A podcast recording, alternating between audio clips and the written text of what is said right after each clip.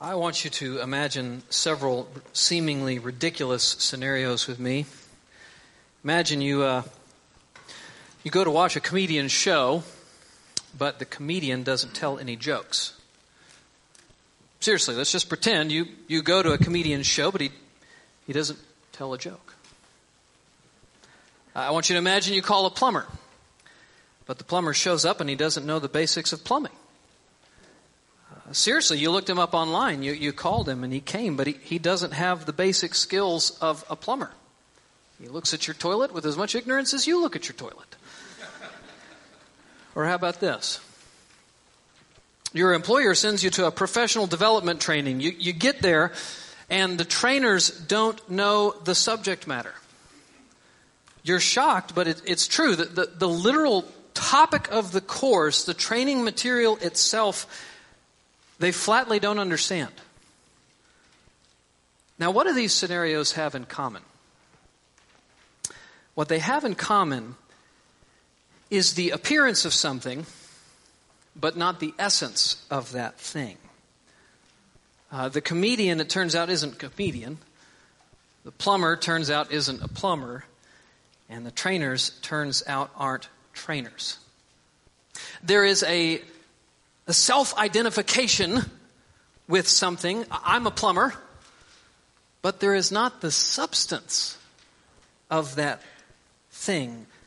Friends, if you don't know how to fix a toilet, you're not a plumber, no matter what you say, no matter what you think, no matter what you advertise. Well, what does this have to do with anything? It actually has everything to do with the most important question in your life. Are you right with God? Now, you may think you're right with God. You may confess or identify yourself in that way. But are you? How can you know? You know, you can know if a plumber's a plumber, if he can do plumbing. It's a sermon about plumbers today. What is it that validates or shows or proves the reality that someone is, in fact, right with God? James is going to speak to this very question, and here is what I want to convince you of this morning. Here's what the sermon's about. What kind of faith is real faith? Saving faith.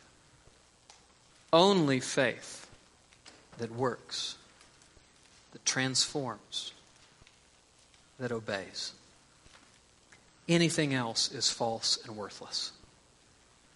Would you turn with me to James chapter two, verse fourteen?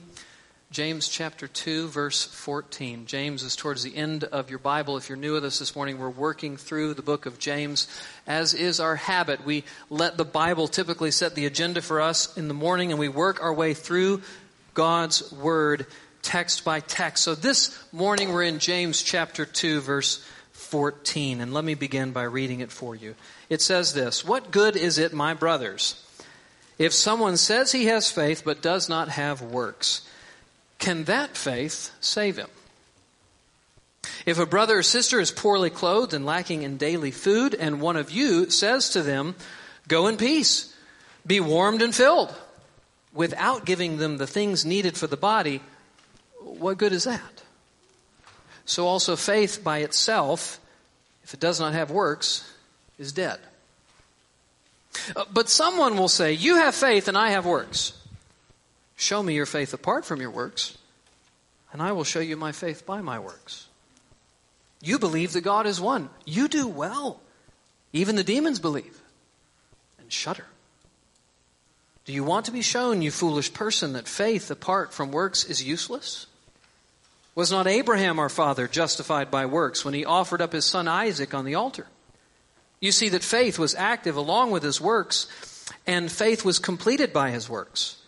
And the scripture was fulfilled that says, 'Abraham believed God, and it was counted to him as righteousness, and he was called a friend of God.' You see that a person is justified by works and not by faith alone. And in the same way was not also Rahab the prostitute justified by works when she received the messengers and sent them out another way? For as the body apart from the spirit is dead, so also faith apart from works is dead. So there's a question at the head of this that governs all the rest. Uh, verse fourteen is the topic sentence. What good is it, my brothers, if someone says he has faith but does not have works? Can that faith save him? That's the question of the day. Can faith without works save? Can faith without works lead to eternal life? That's the question. And the answer is definitely not. No. You're like, well, that was a short sermon. I, I know. The answer is that faith without works is like a plumber who doesn't know how to fix a toilet. And the rest of the passage is going to show us that by way of four different points. First, by way of an illustration in verses fifteen through seventeen. Second, by way of an objection in verses eighteen through twenty. Third, by way of examples in twenty-one through twenty-five.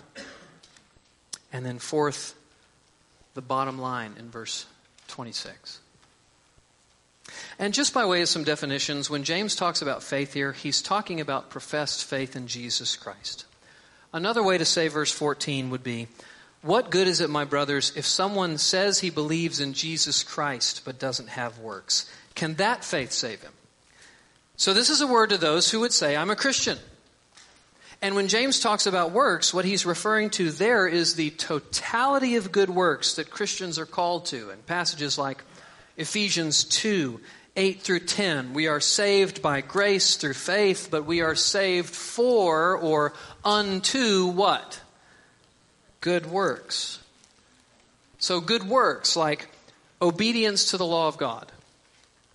Good works like faithfulness in the various callings of God upon your life, in the family or at work or at church or at school.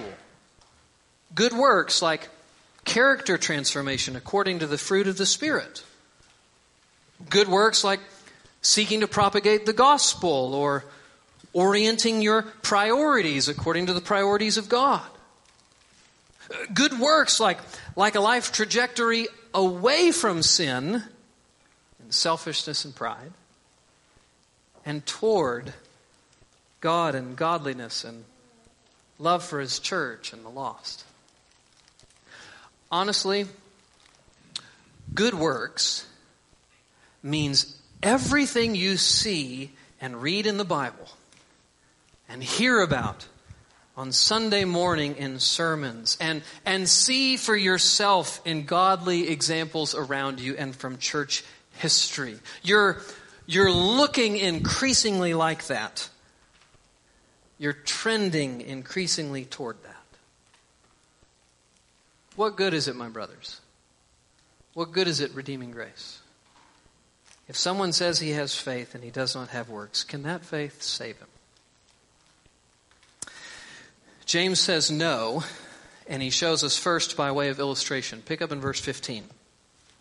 If a brother or sister is poorly clothed and lacking in daily food, and one of you says to them, go in peace, be warmed and filled, without giving them the things needed for the body, what good is that?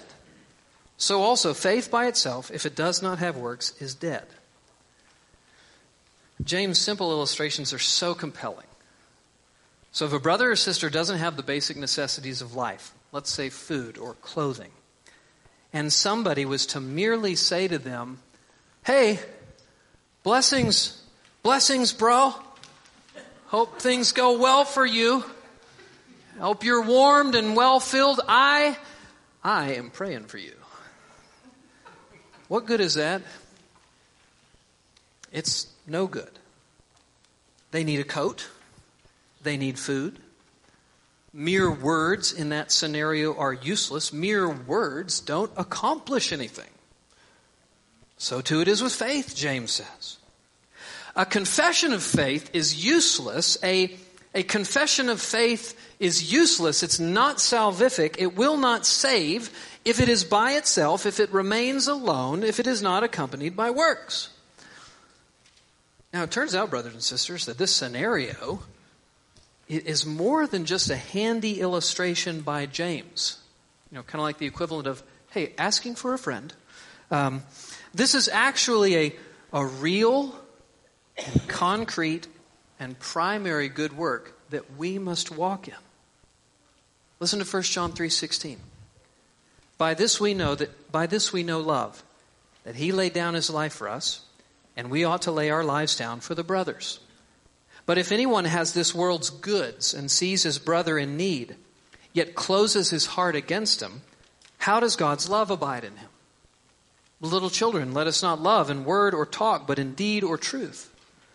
The Apostle John says, love of brethren, which, which looks like real commitment and care, is a test for whether or not the love of God actually beats within your breast. And this is a carbon copy of the scenario in James, right? If your brother or sister in Christ is in need and you close your heart against him, that is you don't meet that need, and you instead just say, be warmed and filled, how does God's love abide in you? Answer is that it doesn't. Little children, let us not love in word or talk, but in deed or truth. I hope you can see the similarity there. We, we can't be mere hearers, mere word and talk. We have to be doers, deed and truth. And actually, many commentators, and I agree, see in James' words here an echo of the words of Christ. Just listen to this. When the Son of Man comes in his glory and all the angels with him, then he will sit on his glorious throne. Before him will be gathered all the nations, and he will separate people one from another as a shepherd separates the sheep from the goats. And he will place the sheep on his right, the goats on his left. And then the king will say to those on his right, come, you who are blessed by my Father, inherit the kingdom prepared for you from the foundation of the world. For I was hungry, and you gave me food. I was thirsty, and you gave me drink. I was a stranger, and you welcomed me. I was naked, and you clothed me. I was sick, and you visited me. I was in prison, and you came to me. Then the righteous will answer him, saying, Lord, when did we see you hungry and feed you, or thirsty and give you drink? And when did we see you a stranger and welcome you, or naked and clothe you? And, and when did we see you sick or in prison and visit you? And the king will answer them, truly I say to you, as you did it to one of the least of these my brothers, you did it to me. Matthew twenty-five, thirty-one and following. Who are Jesus' brothers? The least of these my brothers. Who are Jesus' brothers? Those who have faith in Jesus Christ, Christians. And what Jesus teaches here is that those who demonstrate their faith in him by loving his people, they are the ones who are ushered into eternal life. But the others, those who don't, are cast into everlasting fire. And so it turns out that James is doing more than just saying, hey, you might think about this nifty illustration. No, brothers and sisters, he's actually giving us a concrete example of a primary work that we must walk in if our faith is to be recognized as the real deal. We must love one another impartially. Chapter two, verses one through thirteen, last week. We must care for the least of these among us. Widows and orphans represent the least of these in the church. Chapter one, verse twenty-seven. We must ensure that there is not a needy person among us. God forbid anyone at Redeeming Grace ever go without their basic needs met. What does James say? If you say you're a Christian but you don't love the church, you're not a Christian. That's what he's saying. Now he's going to say more than that, but not less than that. If a primary indicator that a plumber is a plumber is that he knows how to fix toilets, then a primary indicator that a Christian is a Christian is that you get it and your life displays it. The Jesus Christ church is to be at the core of your love, your care, your concern, your affection, your devotion. Now, what does that mean for you? Well, at a minimum, it means you're you're a part of a church. It, it means you don't view the church as something ancillary or tangential to the faith, kind of a I love Jesus but not the church thing. That's totally foreign to the New Testament. So at a minimum, it means you're part of a church, but more than that, it means you actually come to church. And more than that, it means you actually invest in the church. You invest your money and your time and relationships and prayer. And you take effort to reflect the values of the church in living on mission for the Lord Jesus Christ. That's what it means at a minimum. Now remember, the, the main question James is asking is this. Can faith without works save? The answer is no, and he's proving it by way of four points. Now the first was an illustration, and we just covered it. Let's move to the second. And here he deals with an objection to his thesis from an imaginary uh, objector. Look at verses eighteen and nineteen with me again. But someone will say, "You have faith and I have works. Show me your faith apart from your works, and I will show you my faith by my works. You believe that God is one, you do well. Even the demons believe and shudder." What's going on here is an effort by an imaginary conversation partner who, who brings up an objection. And the objection is essentially this. Faith and works don't have to go together. You have faith, I have works. Basically, there's just no need to tie these things together. Works don't have to necessarily accompany faith. But to that, James says, show me your faith apart from your works, and I will show you my faith by my works. What is he saying? He's saying that works show faith. Works and faith have to go together, actually, because works are the demonstration that faith actually exists. Works are a demonstration that faith actually exists. Show me your faith apart from your works. Brothers and sisters, you can't. Faith is invisible. Faith is an invisible spiritual reality, but works display that reality. That's why James says, I will show you my faith by my works. My works will, will display my faith. My works will, will make my faith visible. And then he points to this absolute inadequacy of a bare profession of faith. You believe that God is one, you do well. Even the demons believe and shudder. Believing that God is one is a it's a reference back to the Shema in Deuteronomy. That's a confession that every Christian with a Jewish background would know. Christians with a Jewish background, like James's author, they would know it by heart. The Shema goes like this. Hear, O Israel, the Lord our God, the Lord is one. It's a confession from Deuteronomy six. It's a confession of faith in God. The equivalent for us would be us saying something like, I believe in the Lord Jesus Christ, crucified, buried, and risen. I believe. But James says even the demons believe that. And they shudder. Take that to mean demons, knowing that their judgment is coming, they have a fear of God.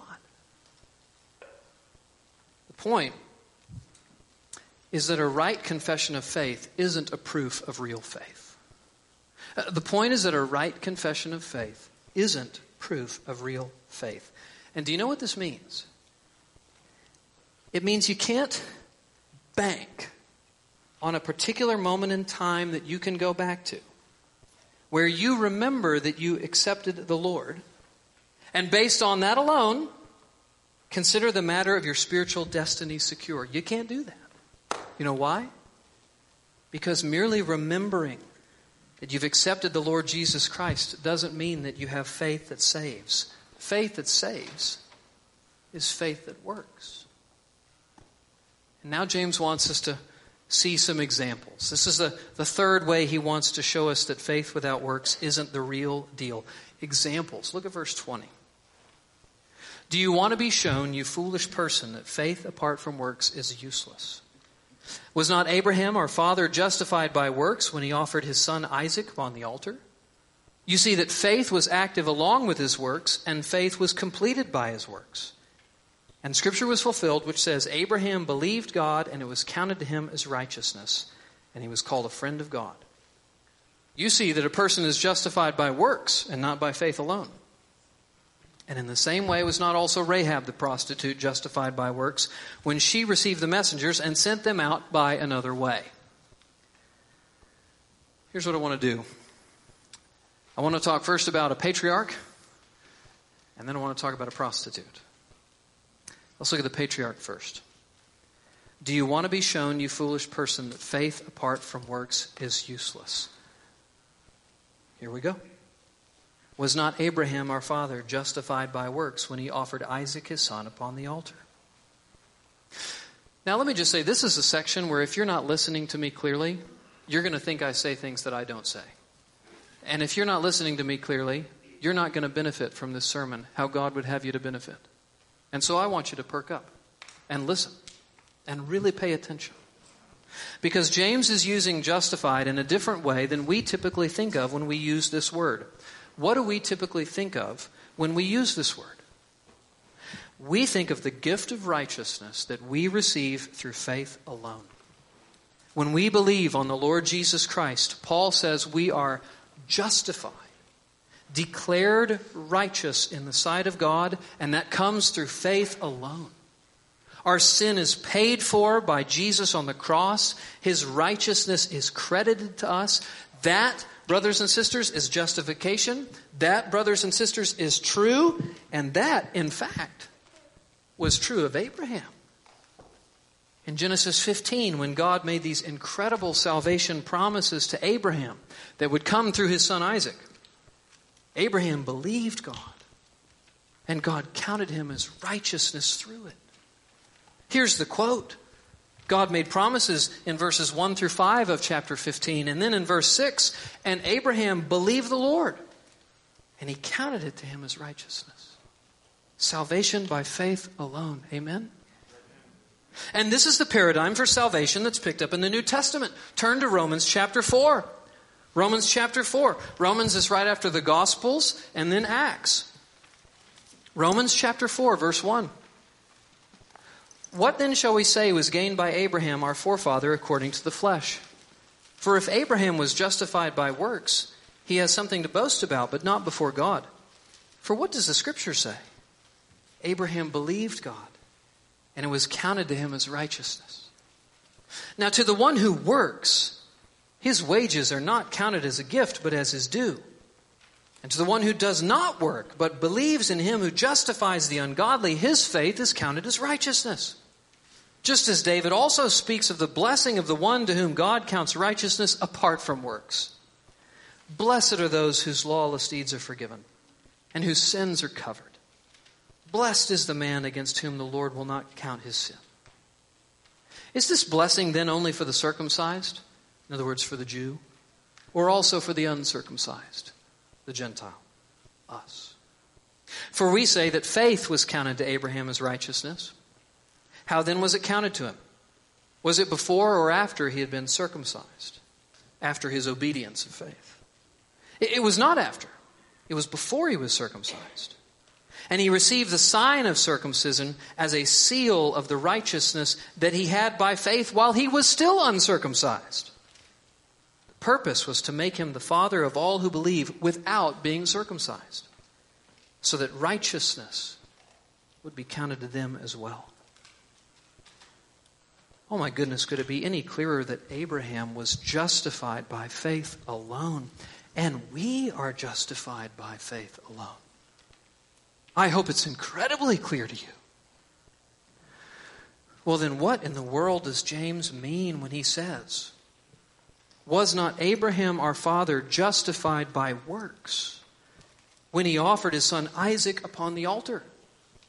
Are we to think, as some supposed, that James and Paul disagree? No, that's complete foolishness and hermeneutical laziness. Scripture does not contradict itself.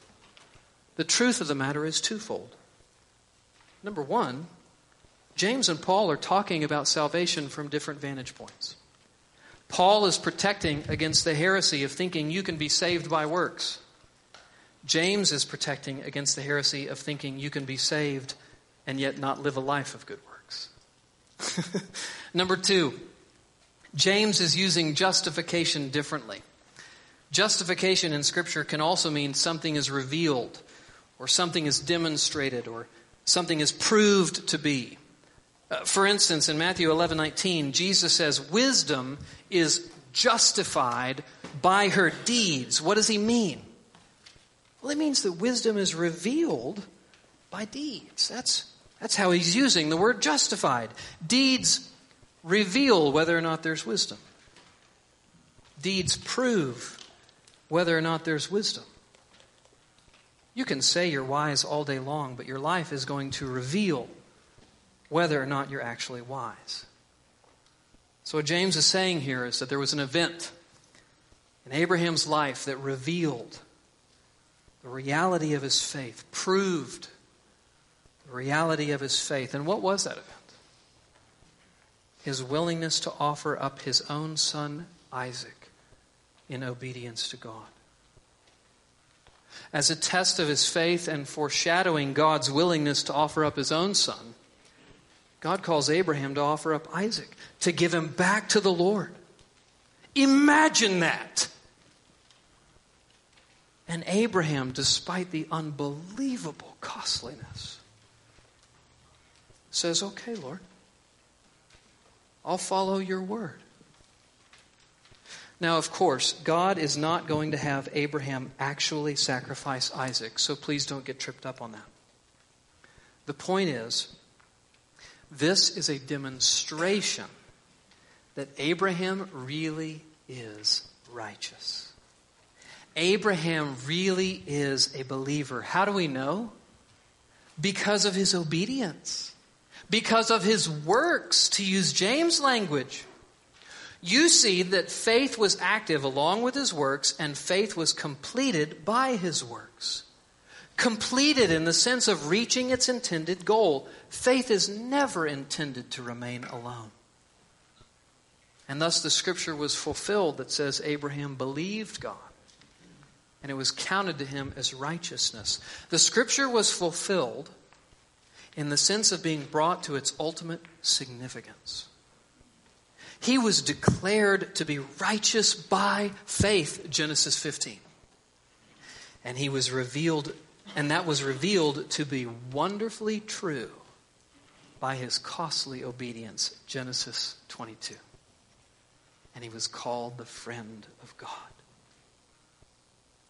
So just full stop. Don't you want to be called the friend of God? I do. Then you must follow in his steps. You must not think that all is well merely because you profess faith. Your profession must be justified, proved true by your works. You see that a person is justified by works and not by faith alone. And you see that not only in the patriarch's life, but also in the life of a prostitute. Look at verse twenty-four again. "And in the same way," in other words, the same truth is being taught, "was not also Rahab the prostitute justified by works when she received the messengers and sent them out another way?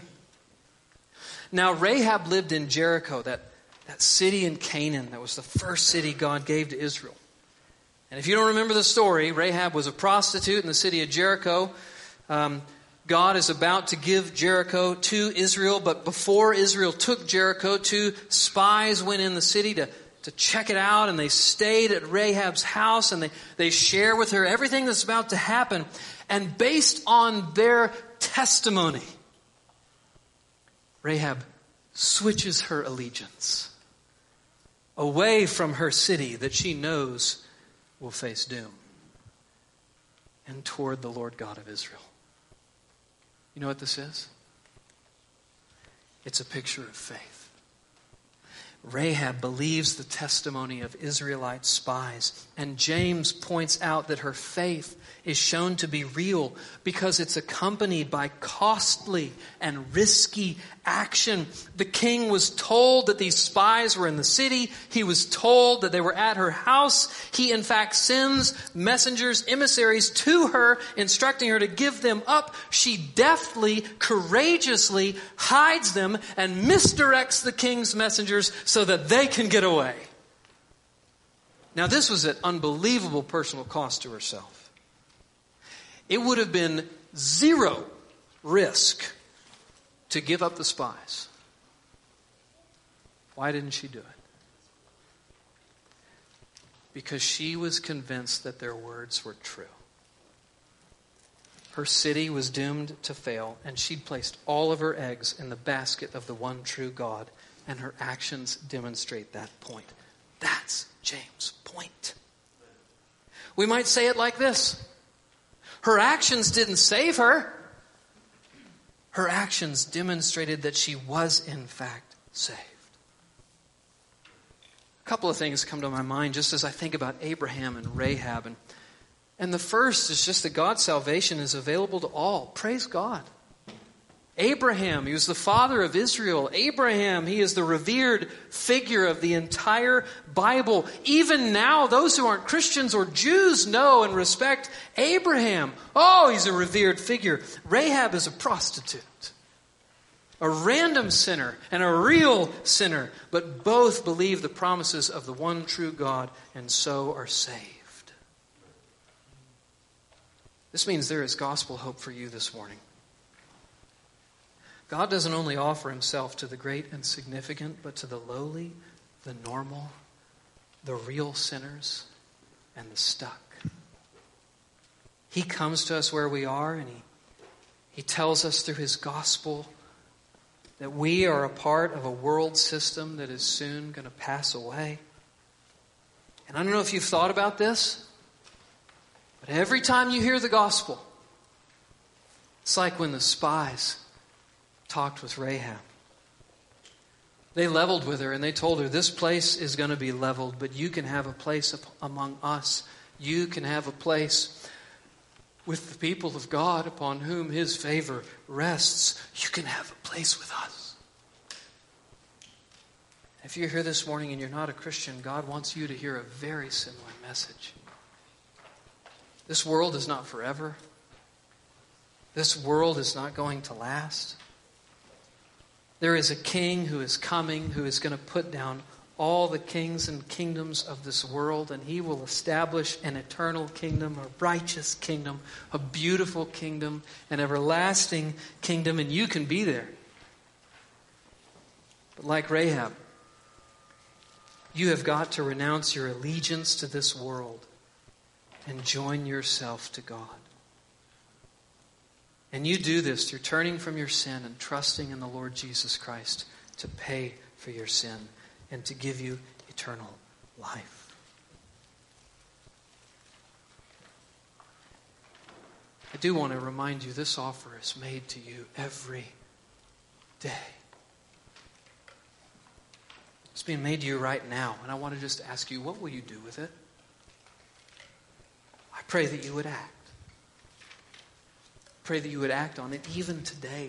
Listen, friend, you don't know what's going to happen this week, next week, the next six months. Did anybody think that going home on Friday on I eighty-nine, there'd be a thirty car pileup and one person died? That could have been you. The kingdoms of this world are passing away. He offers you a place in a kingdom that will never have its end. But you must renounce your allegiance to sin and self and give yourself to the Lord Jesus Christ. That's the first thing I think about when I think about Abraham and Rahab. His salvation is generously offered to all, even this morning. Second thing I think about when I think about Abraham and Rahab is it's the costliness of faith. Both Abraham and Rahab show us that faith in Jesus Christ is, is costly. The good works we're called to are, are costly. Abraham was willing to, to give up his own son, and, and, and Rahab risked her life to hide the spies and, and send them out another way. Uh, the point for us is that is that God demands from his children obedience and loyalty no matter the cost. And the point in James is that obedience and loyalty, despite the cost, is evidence, proof of real faith. And at this point, I hope James' bottom line is, is clear. Look at verse twenty-six. For as the body apart from the spirit is dead, so also faith apart from works is dead. Can faith without works save? No. Faith and works are completely tied together, like the material part of us and the immaterial part of us. You understand that? Listen, mankind, we, all of us, are comprised of the physical and the spiritual. God made man from the dust of the earth, physical, and he breathed into him the breath of life, spiritual. We are body and spirit, and those two things cannot be separated. They are necessarily intertwined. You can't take away the one and have life. Translation, faith without works will not save because it's dead, being alone. Now, I hope at this point it is evident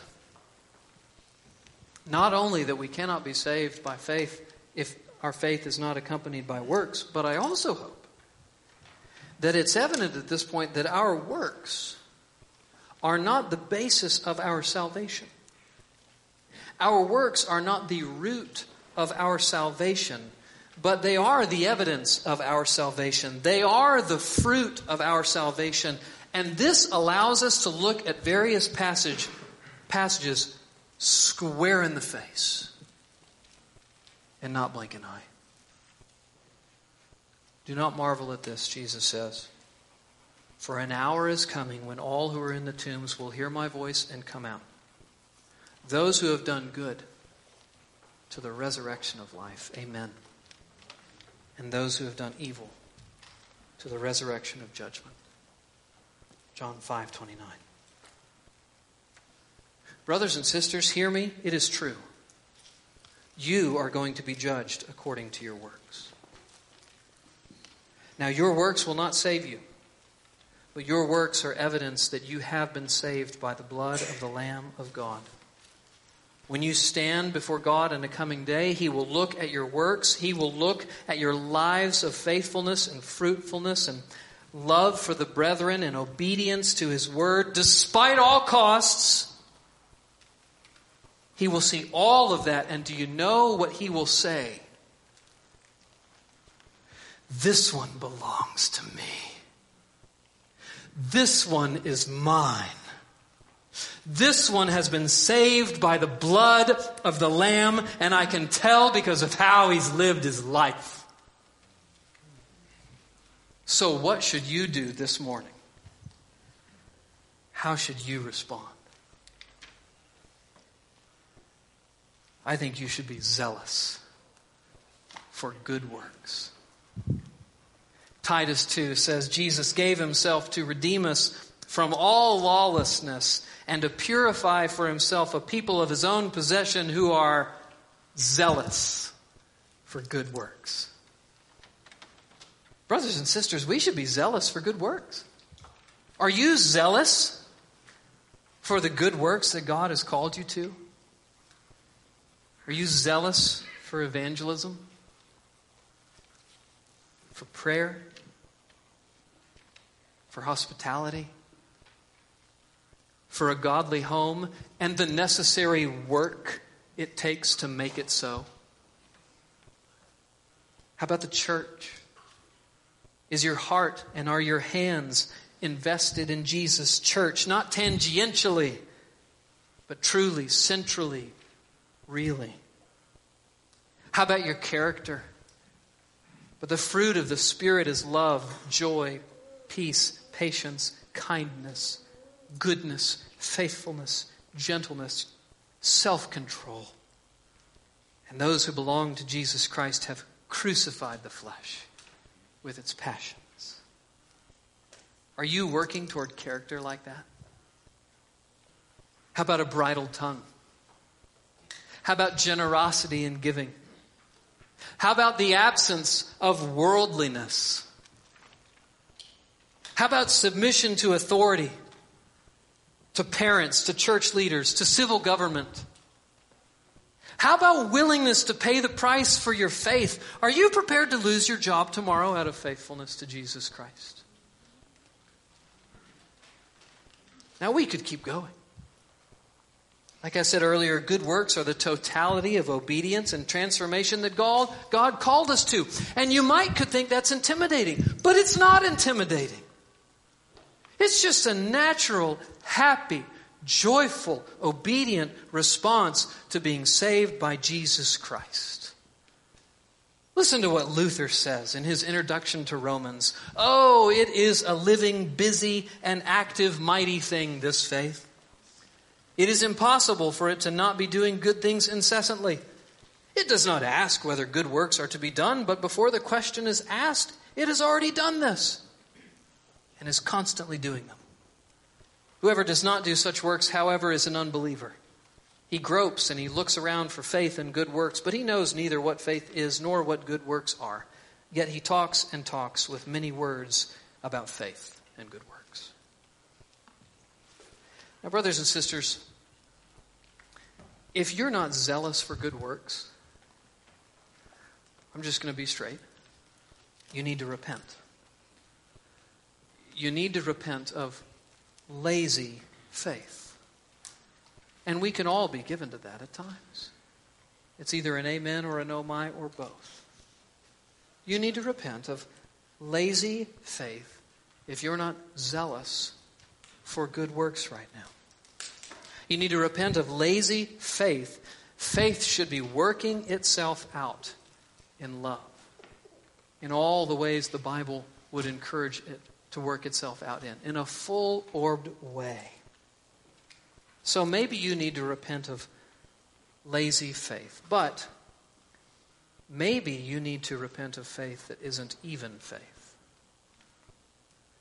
I can imagine in a room this size, there is likely some who claim Christ, yet don't truly know Christ. I can imagine in a room this size, there are some who say they have faith, and yet the substance isn't there. I can imagine in a room this size, there's someone like Jared Fullerton a few years ago, who in the membership class, of all things, he came face to face with the reality that the power of sin had never actually been broken in his life. And to his credit, he did not run away with his fingers in his ears. He did not merely claim a profession of faith years ago or lay claim to long-term church attendance. Jared actually did business with God. He met with me and we we worked through it, and it was clear to both of us once all the facts were on the table. He didn't really know Christ. Do you know what he did? He repented of his faith that wasn't really faith. He turned to the Lord Jesus Christ in true faith. He cried out to God to be saved. And wouldn't you know, God saved him. Perhaps that's you this morning. Perhaps yours is a faith that isn't really faith. Now, I know the thought of that can be troubling. But don't run from the trouble. Instead, run to the cross. Run to the cross. And ask me or Brad to sit down with you. What question could be more important than this? No other question is as important as this. Nothing is more important than the question, are you right with God? Is your faith saving faith? The only faith that saves is the faith that works, that transforms, that obeys.